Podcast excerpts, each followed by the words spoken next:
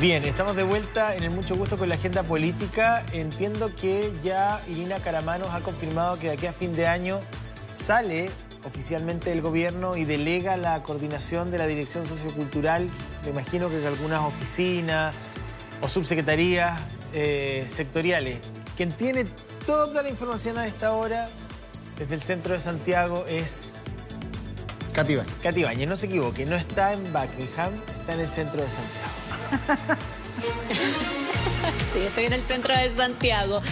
Y bueno, como lo decían ustedes y como lo anticipábamos también, Irina Caramanos habló en alguno de los patios de la moneda a propósito justamente de esta duda, ¿no? Esta publicación que había emanado y que reflejaba varias cosas. Primero que ella iba a dejar su rol para que las presidencias de las distintas fundaciones que ella asumía fueran adoptadas por ministerios y que había un proceso administrativo que se estaba realizando y también la duda era si eso iba a ocurrir en las próximas semanas, específicamente en octubre.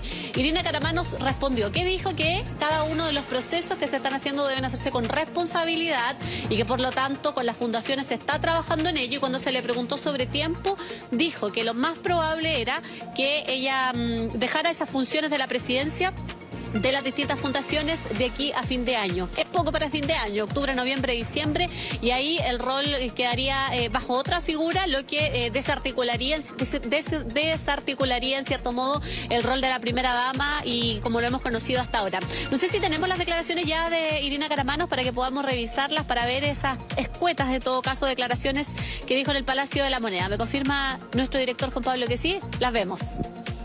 Los procesos de trabajo son largos, hemos trabajado hace mucho rato ya con los ministerios, en conjunto con las fundaciones también. Entonces yo no he dado la verdad ninguna fecha, eh, pero sí lo más importante es que los procesos de cambio se hacen de manera responsable y por eso también en conjunto con todos ellos, con el respaldo de las autoridades y en conjunto con las fundaciones haremos anuncio en el momento en el que ese proceso haya madurado. Lo más probable es que ocurra aquí a fin de año. Claro, no descartó en ningún momento, digamos, lo que ya conocíamos, sino que más bien lo confirmó y que el anuncio en detalle sería informado cuando ocurriera. ¿Cuáles son las fundaciones? Las tengo yo aquí todas anotadas. Integra, Prodemu, Todo Chilenter, Artesanías de Chile, Tiempos Nuevos y las orquestas juveniles e infantiles de Chile. La mayoría del país las conoce porque están dedicados a diversos aspectos eh, y todas apuntan a poder trabajar, por ejemplo, con mujeres, fomentar el trabajo de mujeres a través de artesanía, para los niños, eh, las orquestas juveniles e infantiles que permiten a chicos de escasos recursos, por ejemplo, a través de la música encontrar otras oportunidades, etcétera. La idea es que tengan mayor autonomía o que dependan de ministerios y para eso ya hay algunos acercamientos con algunos ministerios específicos como por ejemplo con el Ministerio de la Mujer. Y por lo tanto ahí se va a configurar una nueva forma, se ocurriría de aquí a fin de año y ahí la especulación o más bien la duda que surge, queridos compañeros allá en el, en el panel, es cuál es el rol que posterior a eso cumplirá Irina Caramanos. Y es lo que hablábamos un poquito en la mañana. Ella se siente parte de este proyecto colectivo que encabeza el presidente de la República, Gabriel Boric, sobre todo desde la intelectualidad y desde la militancia política que tiene ella en Convergencia Social. Por lo tanto, la figura posterior es probablemente lo que se va a definir, pero en lo concreto, efectivamente ya está trabajando en la autonomía de las instituciones y en modificar, al menos en esta administración presidencial, la forma en la que hemos conocido este rol de la dirección sociocultural para darle otra forma que no sea dependiendo de la figura denominada primera dama. Claro, Katy, recojo tu pregunta. Yo creo que es la gran pregunta luego de que ella ha confirmado lo que el diario La Tercera publicó este fin de semana, que ella pretendía dejar todas las instituciones que tienen que ver con la primera dama traspasarlo a distintos ministerios y entonces qué rol va a jugar a partir entonces del próximo año si esto se va a hacer de aquí a diciembre, teniendo en cuenta lo que ustedes conversaban en la mañana, lo que vuelve a decir Katy, de que Irina Caramanos es una no solo la pareja del presidente, sino que es una persona que tiene una mirada política, ella milita en el mismo partido que el presidente, tiene una mirada que tiene que ver también con el feminismo y con otros temas. Por lo tanto, eh, yo no veo que Irina Caramano se vaya para la casa a partir de enero del próximo año, sino que va a jugar un rol. ¿Cuál va a ser ese rol? Obviamente lo vamos a ir conociendo en los próximos meses, con entrevistas de ellas, todo pero yo creo que va a tener un rol protagónico desde el punto de vista de la política propiamente tal.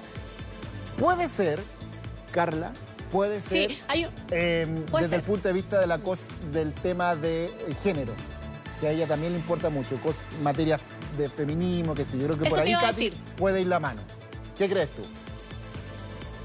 Sí, ¿sabes por qué? Porque además en la gira de Nueva York, el presidente de la República, eh, Irina Caramanos tiene agendas paralelas, no siempre va a todas las actividades del presidente de la República. Y en la gira de Nueva York estuvo y tuvo dos reuniones que yo creo que dan luces de lo que tú estás diciendo. La primera se reunió con distintas mujeres que si bien están catalogadas en el rol de primera dama, en una foto que se difundió a través de, la, mm, de las cuentas de redes sociales de la esposa de Jair Bolsonaro, pero de todas formas ya es una fórmula para ver desde su participación en distintos aspectos cómo generar cambios.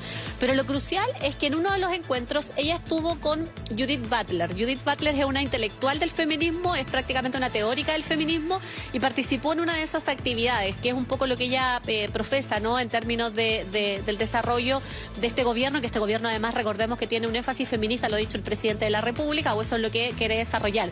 Por lo tanto, yo también coincido que esas, eh, esos gestos no son aleatorios y que por lo tanto de ahí puede haber un cierto rol que puede configurarse. Claro, yo hago una pregunta que puede ser incómoda, pero bueno, es lo que yo pienso. Eh, ¿Tiene alguna importancia lo que pase con la señorita Caramanos?